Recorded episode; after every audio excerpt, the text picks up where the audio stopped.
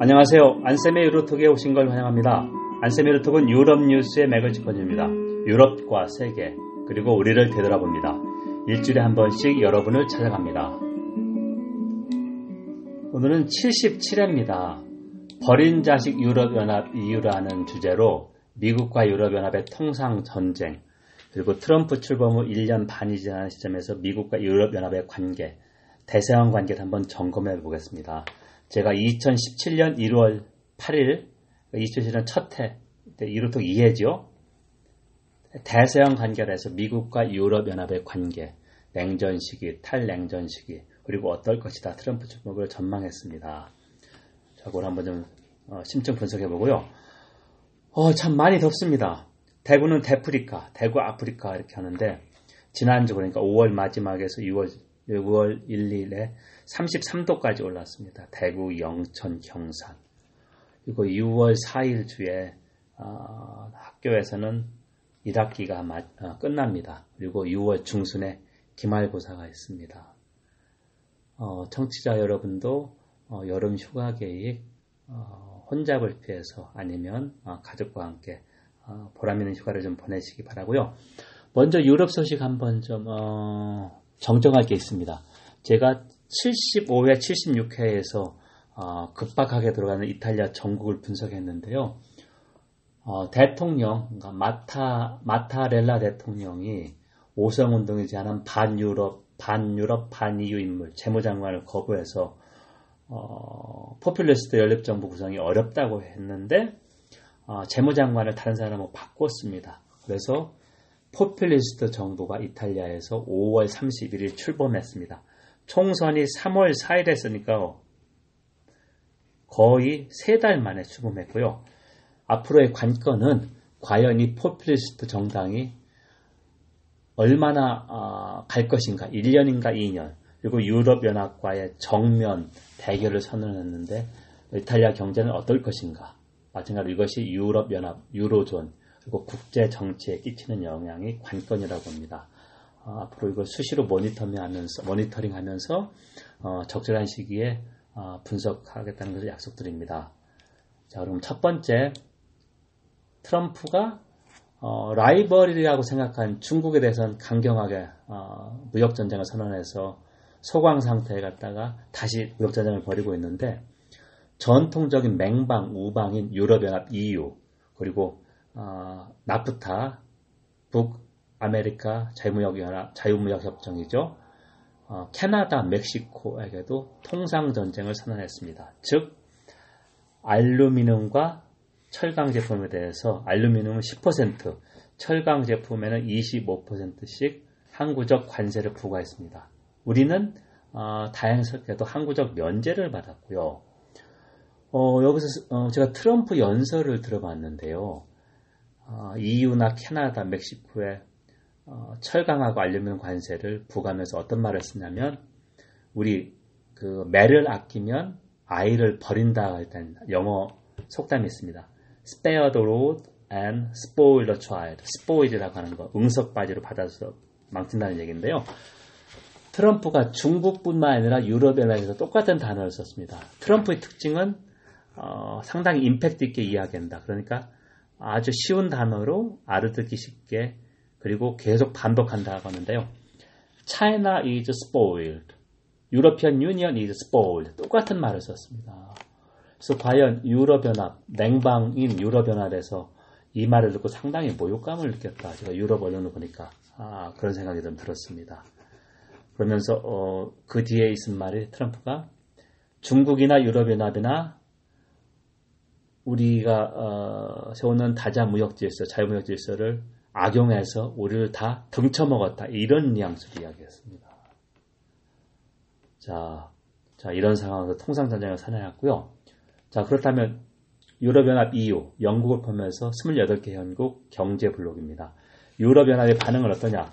첫 번째, 세계무역기구 WTO에 제소한다. 그리고 두 번째, 보복관세를 부과한다. 버본 위스키 등 유럽연합이 많이 수입하는 그런 제품에 대해서 한 16억 달러 어치 규모입니다. 16억 달러는 10억 달러가 1조가 조금 넘으니까 16달러면 한 1조 7천억 원 정도입니다. 이제 단계별로 다 대응 방안이 있는데요. 캐나다나 멕시코도 마찬가지로 WTO에 제소한다. 제소의 근거는 뭐냐면은 트럼프가 철강과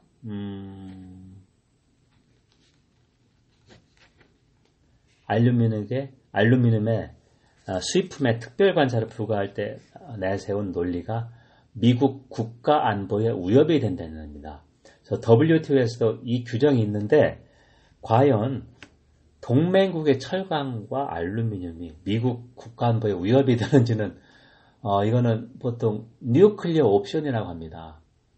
자, 뉴클리어가 핵이니까 쓸 수는 있지만 한 번 쓰면 너무 큰 결과, 후과를 가져와서 그러니까 미치는 영향이 너무 커서 거의 쓰지 않는 그런 선택인데요. 트럼프답게 이런 뉴클리어 옵션을 썼다. 그래서 이제 WTO가 이 패널이 구성직을 판정을 하는데 몇 년 걸립니다. 자, 이런 상황이고요. 그리고 유럽연합은 그 외무장관 그리고 경제장관 그리고 5월 말에 유럽 이사회 EU 수반들 모임에서도 미국에 대한 대응을 어떻게 할까 논의를 했습니다. 그래서 유럽 이사회 상임의장, 우리가 보통 유럽연합의 대통령이라 하는 도널드 투스크 전 폴란드 총리가 트럼프 대통령의 이런 통상전쟁을 변덕스러운 공격성이다. 이제 본전이 드러났다. 미국의 본심을 하겠다. 자, 이렇게 직설적으로 대응책을 마련하는데요. 여기에서 프랑스와 독일 입장 두 나라가 좀 의견이 좀 일치되면 좋을 텐데 약간씩 다릅니다.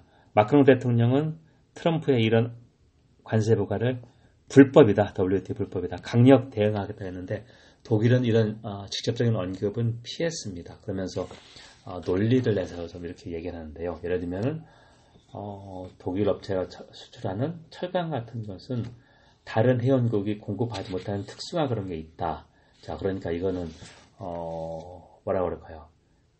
미국 경제에도 손실이다, 이런 식으로 좀 논의하고 있고요. 이런 이유는 독일이 미국 시장 의존율이 프랑스보다 높습니다. 경제적으로 그렇고 프랑스는 항상 미국의 정책을 비판하는 정체성, 제가 프랑스 유럽통합 정책 8회에서 다뤘고요. 독일은 서독, 2차전 서독, 그리고 독일 동원해서 미국의 맹방이기 때문에 미국을 드러내고 비판하는 것을 꺼리고 있습니다. 하여간 유럽은 분명히 문제의 중요성을 인식하고 있지만 단합된 행동, 이거는 좀 아직 나오지 않았습니다. 앞으로 단계별로 좀 나오지 않을까 이렇게 생각합니다. 여러분 지금 안쌤의 유로톡을 청취하고 있습니다. 안쌤의 유로톡은 유럽 뉴스의 맥을 짚어줍니다.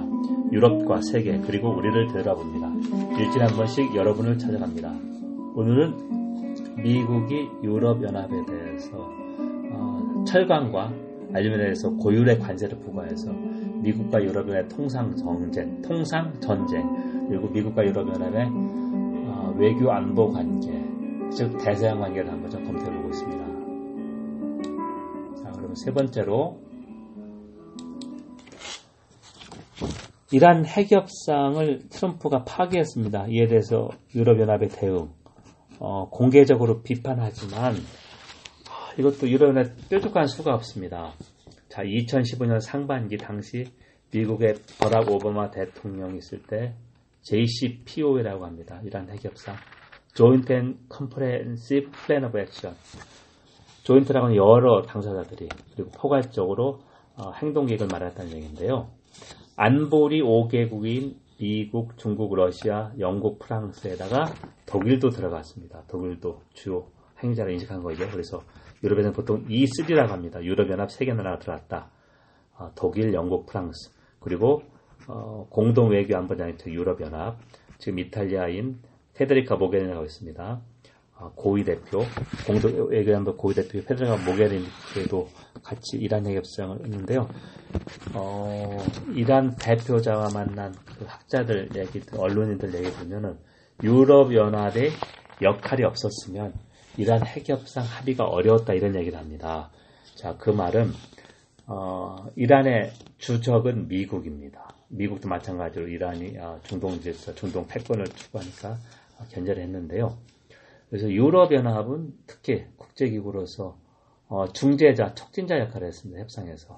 그러니까 이란 협상 대표자들이 유럽연합한테 애로점을 토로하고 유럽연합이 이거를 가감없이 잘 정리해서 협상을 촉진시켰습니다. 중재를 했고, 그래서 유럽연합이 이런 역할이 없었다면 이란 핵협상은 합의되기 어려웠다.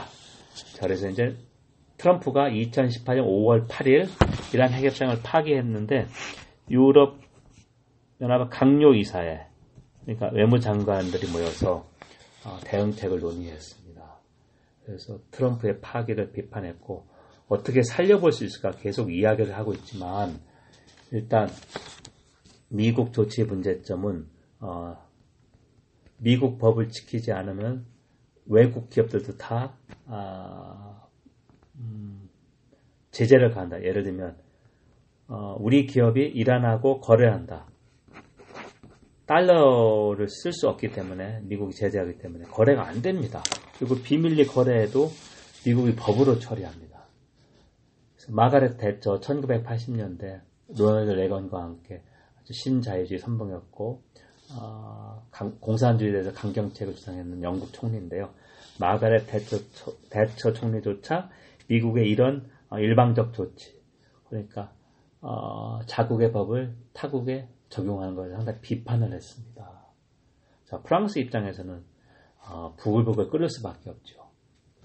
그래서 이제 여기에서 학자들 얘기가 유로화의 국제적 의상, 유로화를 왜 지정학적 수단으로 적극 활용하지 않느냐 이런 비판이 많이 있었습니다. 미국은 달러가 미국 패권을 유지하는, 헤게몬을 유지하는 핵심 정책 수단입니다. 유로화는 지금 달러의 절반 정도, 그러니까 BIS 국제결제은행의 자료에 따르면 2017년 말 기준으로 국제거래에서 달러를 사용해 66%, 유로화는 한 30% 정도 안 됩니다. 자, 그렇기 때문에 유로화도 이걸 적극적으로 지정학적으로 사용하면 유럽연합, 유로존도 가능한데 유럽연합은 이런 쪽은 뭐라고 할까요? 그 사안의 민감성 때문에 나서지 못했습니다. 자, 그럼 네 번째로 트럼프 이런 일방주의가 유럽 통합을 촉진할 것이냐 아니면 방해할 것이냐, 이에 대해서는 제가 몇 번 유로톡에서 언급했습니다. 당연히 유럽 통합을 촉진할 것이다. 왜냐면은 냉전 중에는 미국이 유럽연합의 그 하나의 뭐라고 할까요, 양보라는 표현을 썼는데 너무 좀 과도하다고 썼는데 유럽연합을 적극 지지하고 했는데 탈냉전 후에는 점차 대등한 관계가 됐다. 그리고 이제 유럽연합이 올 때 미국은 점차 롤 모델보다는 반면교사로 인식하는 경향이 강하다. 반면교사 절대 따라가면 안 된다. 일방주의, 자유주의 질서, 규칙에 기반한 국제정치, 그러니까 자유주의 시각을 무시하고 지나친 현실주의 시각만 추종한다는 이야기죠. 자, 그래서 또 하나 지정학적으로 중요한 것은 중국이 급부상해서 미국을 거의 따라잡으려고 하는데 우리가 이야기하는 서구, 더 웨스트가 분열되어 있다. 미국과 유럽연합 EU죠. 그래서 트럼프 같은 사업가가 볼 때는 모든 게 양자협상이 우선이고 딜이 중요하다. 주고받는 것이다. 단순 국제관계도 거래의 측면에서만 파악한다. 자유주의, 제도, 규범을 무시한다는 이야기입니다. 그래서 동맹은 무의미하다. 그리고 트럼프는 말 듣지 않는, 그러니까 비판하는, 자신을 비판하는 참모는 가차없이 경질했습니다. 렉스 틸러슨 국무장관이 거의 힘도 없었지만 트럼프를 해고했습니다. 트위터를 해고했습니다.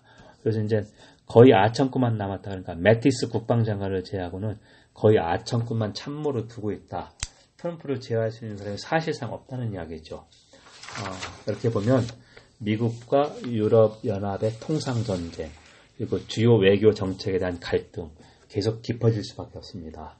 오늘 우리는 소규모 개방경제 국가로서 국제 정치 경제의 이런 외부 변수, 외부 환경에 매우 취약합니다. 특히 지정학적 리스크가 커지고 있죠. 이란 핵협상을 미국이 파기하면서 이런 거에 과연 얼마나 잘 대비할 수 있을까, 그런 게 좀 지혜를 모아야 합니다. 여러분, 지금까지 안쌤의 유로톡을 청취했습니다. 안쌤의 유로톡 77회는